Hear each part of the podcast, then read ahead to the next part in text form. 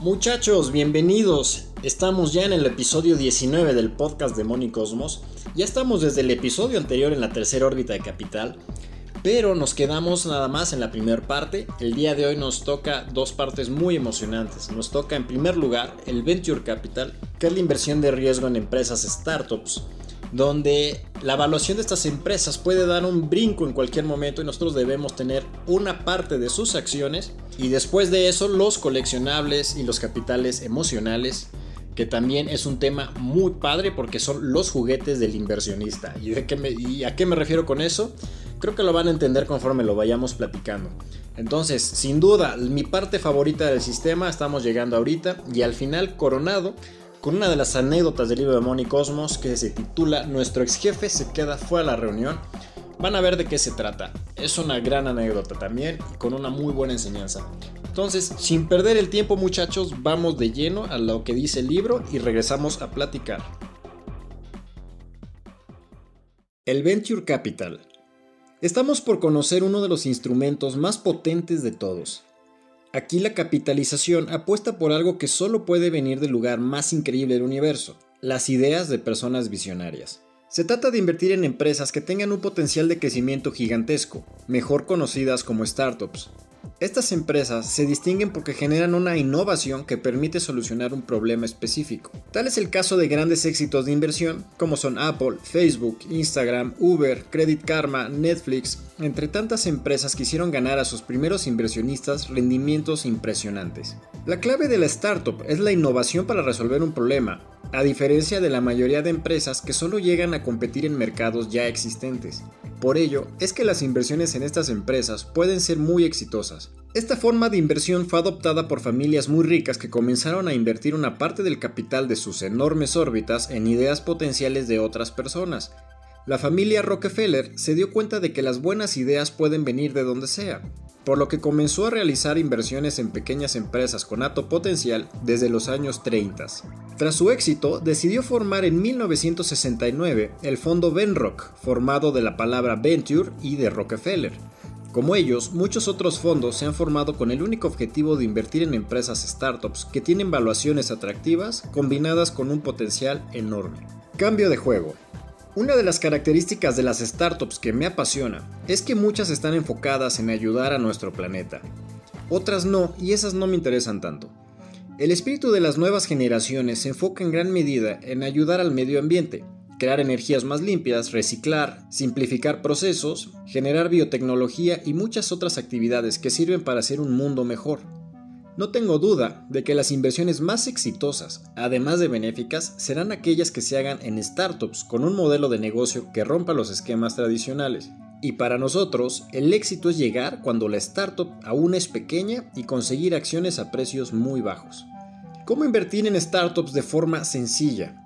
Pues a diferencia de la bolsa, invertir en startups no es tan simple. Aún no existen instrumentos sencillos y estandarizados que permitan a cualquier persona participar de estas empresas como si fueran CETES. Además, al ser mercados no regulados de inversión, el inversionista solo está protegido por sus contratos con cada empresa directamente. Sin embargo, hay dos formas básicas en las que tú puedes participar reduciendo el riesgo. La primera es utilizando un fondo de venture capital. Estos fondos invierten de manera muy estudiada en empresas startups, ellos forman un grupo de inversores que comprometerán una cantidad de dinero con el fondo. El fondo presenta a su comité de inversiones las propuestas de empresas en las que pueden invertir. Si el fondo aprueba la inversión en la startup, se destinará cierta cantidad a ese proyecto. En ese momento el fondo llamará a los socios para pedirles la parte del dinero comprometido. Esto se conoce como money call y se entrega el dinero a la startup. A cambio de ese dinero, la startup emite al fondo una nota convertible, que es una especie de pagaré con opción a convertir a capital social. Eso significa que el fondo tiene derecho a solicitar de vuelta el dinero, más intereses, o puede convertir su inversión, más los intereses, en acciones de la empresa, con un descuento sobre su próxima evaluación. Es la opción más utilizada, pues permite adquirir parte de la empresa a un precio bajo y venderla en el futuro. Tú como parte del fondo ganas cuando el fondo gana. La segunda forma de invertir en startups es utilizando plataformas que se dediquen al crowdfunding para invertir individualmente en startups. La ventaja es que requieren mucho menos dinero que el invertir con un fondo, pero la desventaja es tener un equipo de analistas mucho menos eficientes a la hora de seleccionar las empresas en las que invertirán. Básicamente, la plataforma funciona como agente y gana al conectar startups con inversionistas.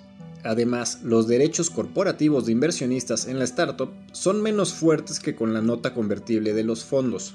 Yo pude vivir toda esta experiencia de inversión al trabajar como director financiero de una de las principales startups del país, negociando rondas de inversión con los principales fondos de Venture Capital, presentando resultados financieros y creando medidas de desempeño que mostraran a los inversionistas la evolución del negocio. La inversión que los fondos habían hecho en la startup se acercaba a los 2 millones y medio de dólares.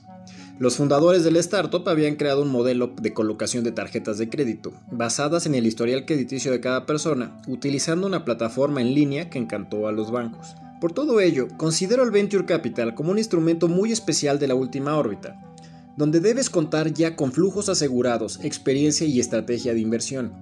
Solo una de cada 10 startups fondeadas por los fondos de inversión logrará dar algún resultado. Por ello elegir bien hará toda la diferencia.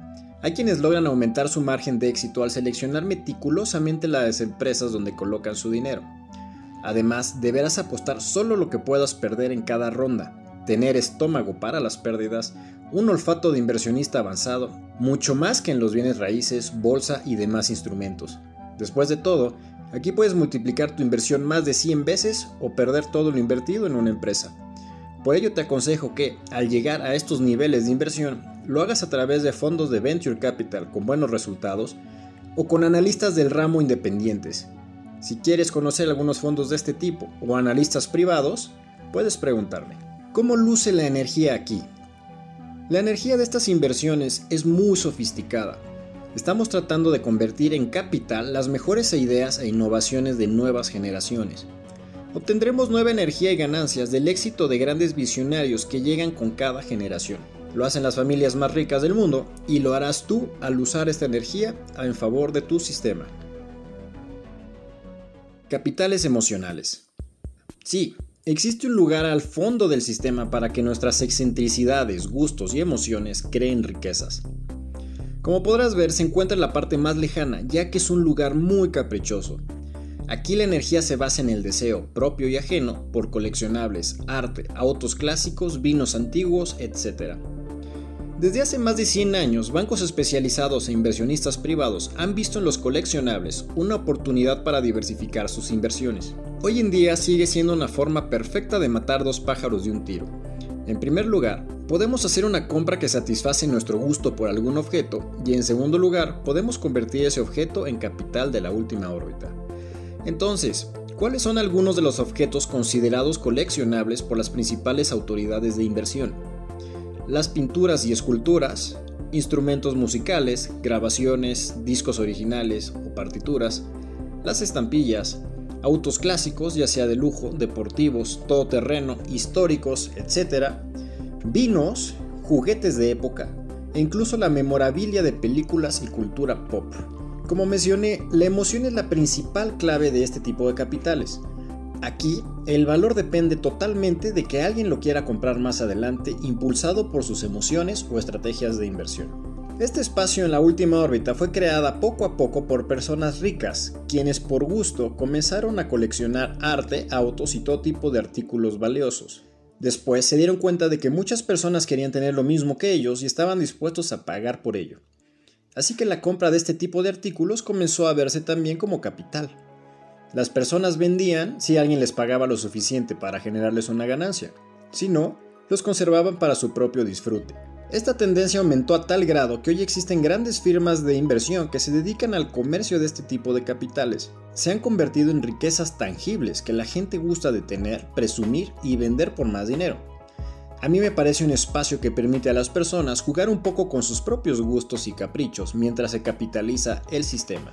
Y para que tengas una idea numérica de cómo se comporta este mercado, se estimó que del año 1900 al año 2012, los coleccionables de mercados formales han aumentado su valor en un 6.4% cada año. Sobra decir que los coleccionables, al igual que cualquier otro mercado, tienen altas y bajas de precios. Nunca podrás pensar que siempre aumentará de precio o que cualquier objeto extraño que encontraste en una venta de garage sea considerado arte o un coleccionable. Es una órbita muy subjetiva que necesita admiradores. Sin embargo, hay algunas características muy puntuales que tiene este capital y que debes de conocer. Primero, son objetos que ayudan a diversificar tus inversiones. 2. Sus valores no están correlacionados al mercado de valores, es decir, sus precios responden de forma diferente a las altas y bajas de los mercados financieros. 3. Muchos de ellos tienen una curva de oferta perfecta, es decir, mientras menos autos de cierto modelo queden en el mercado, más valdrán los restantes. Por lo que podrás ver, los coleccionables bien comprados tienen una cualidad única en comparación al resto de las órbitas, causan placer a sus propietarios. Yo lo denomino el dividendo del placer, pues si bien no tienen flujos periódicos de ganancias, sí tienen un valor emocional que ofrecer a sus propietarios cada vez que son admirados. Ahora, ¿por qué se colocan estos capitales al final del sistema? Porque incluso cuando todos los planes resulten bien y podamos vender a un precio más alto, debemos conservarlos bien durante el tiempo necesario. En ocasiones debemos invertir en su mantenimiento, almacenamiento e incluso sus gastos de seguro. Si esta órbita te atrae, puedes explotarla perfectamente en el futuro. Nuestro ex jefe se queda fuera de la reunión. En el mes de septiembre de 2016 estábamos buscando mejorar los costos de corretaje. Para ello nos entrevistamos y negociamos con las casas de bolsa que eran más competitivas. En una ocasión terminamos negociando con la misma casa de bolsa a la que Fer y yo habíamos renunciado hacía más de un año. Lo interesante del asunto fue que llegamos a la sala donde nos reuniríamos con los directores de Equity. Anunciamos nuestra llegada y esperamos reunirnos con su equipo. El lugar había tenido una remodelación, por lo que echamos un ojo al piso para satisfacer la curiosidad. Queríamos ver qué cambios había tenido el piso desde el momento en que habíamos salido de esa empresa. Pero el destino caprichoso hizo que nos encontráramos a nuestro antiguo jefe, a pesar de no ser el piso donde él operaba. Sí, estoy hablando del mismo ex jefe que nos dijo burlonamente que jamás lo lograríamos. Su cara fue de sorpresa. Evidentemente no tenía idea de lo que hacíamos ahí. ¿Qué hacen aquí? alcanzó a preguntar extrañado. Pero antes de que pudiéramos contestar, escuchamos que nos llamaron desde atrás porque la subdirectora de Equity había llegado.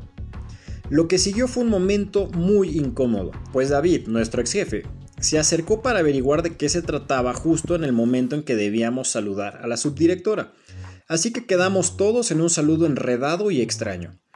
Él seguía pensando que el asunto tenía que ver con él de alguna forma, pero no era así. La subdirectora de Equity, extrañada, nos dijo que pasáramos con ella mientras veía a nuestro ex jefe con toda extrañeza. ¿Pasa algo? le preguntó. Oh, vienen con ustedes, respondió achicado y enrojecido. En ese momento se dio cuenta de todo. Sí, contestó ella en tono seco.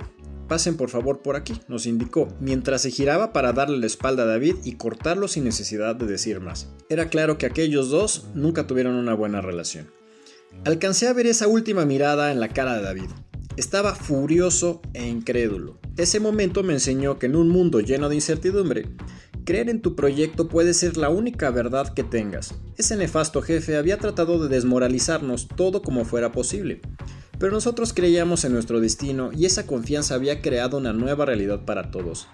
Una realidad donde a él se le invitó a retirarse y a nosotros a pasar a hacer negocios. ¿Qué tal muchachos? ¿Qué tal este tema tan fascinante que es el Venture Capital y los capitales emocionales? Fíjense que, eh, tal cual dice en la lectura, tiene una razón para estar hasta el fondo del sistema, porque es un sitio donde tenemos que dejar las cosas estar en paz. Y donde además tenemos que tener ya asegurado que tenemos los flujos y el aumento de valor suficiente en el sistema para soportar de repente hacer una compra de este tipo, porque son compras caprichosas. Igual en una de esas conseguimos el coche de nuestros sueños, en mi caso sería el, un Corvette 1969 Stingray, que es uno de los autos de mis sueños de toda la vida. Y dices, bueno, además de que estás cumpliendo uno de tus grandes sueños, sabes que ese auto va a valer más en el futuro, ¿no? Claro que necesitas un mercado que te lo pueda comprar de regreso. Si estuviéramos, por ejemplo, en Estados Unidos, yo sabría que esos coches siempre van a tener un mercado y siempre va a haber quien te lo compre. En México es distinto. En México, encontrar quien te compre un coche de esos, al menos por un precio que te genere ganancia, sería difícil, sería problemático. Pero son cosas que tú puedes considerar y tomar en cuenta. Tal vez puedas usar el auto por algunos años y disfrutarlo y después venderlo en otro mercado. Y ya es cosa de que nosotros vayamos pensando para dónde queremos llevar nuestro capital emocional. Sencillamente porque ya no hay más. Entonces es un lugar donde ustedes pueden comenzar a jugar con sus inversiones. Pueden verlo como que es un capital que a la vez puede ser como un juguete o un gusto personal. Y eso es algo que yo jamás he visto que el resto de los autores nos explique. Yo lo que quiero es decirles que en esta parte de las inversiones también pueden disfrutarlo muchísimo en el área de los coleccionables. Y regresando tantito al Venture Capital, que es justamente el último instrumento formal de las inversiones antes de los coleccionables. Bueno, pues qué les digo, esta es la parte del sistema donde ustedes pueden realmente hacerse ricos muy rápido o donde pueden perder una gran cantidad de dinero. Entonces, ¿cómo funciona? Les voy a explicar cómo funciona en la mente de un fondo de Venture Capital la inversión en las startups. Ellos saben que tienen cierta bolsa de dinero y que solamente pueden escoger ciertos proyectos. A su mesa se presentan bastantes proyectos que les están llegando todos los meses para invitarlos a invertir en ciertas empresas nuevas. Eligen de entre 100 o 150 proyectos, eligen 10. De esas 10 empresas en las que invirtieron, ellos calculan que en 8 van a perder todo su dinero. Una más van a lograr recuperarlo, pero en otra de ellas pueden multiplicar su inversión cientos de veces. Entonces a lo que ellos le apuestan es a la canasta que van a armar que salga un ganador y el ganador los va a hacer ganar tanto dinero que no importa la pérdida en las otras 8 empresas y en la empresa que se va a quedar estabilizada.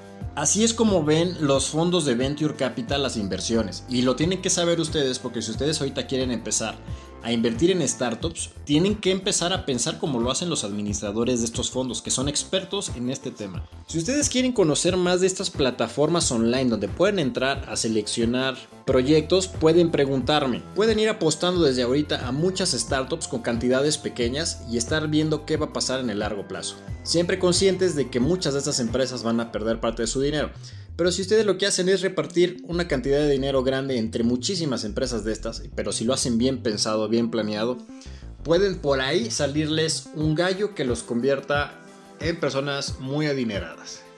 De los casos de éxito que he visto, los inversionistas han multiplicado 300 veces la inversión que pusieron en la startup. Entonces, para que se den cuenta del potencial que hay aquí. Y hace sentido, porque dice uno, bueno, puedo perder todo mi dinero, de acuerdo, pero si le pego a una, puedo multiplicar 200 o 300 veces la inversión.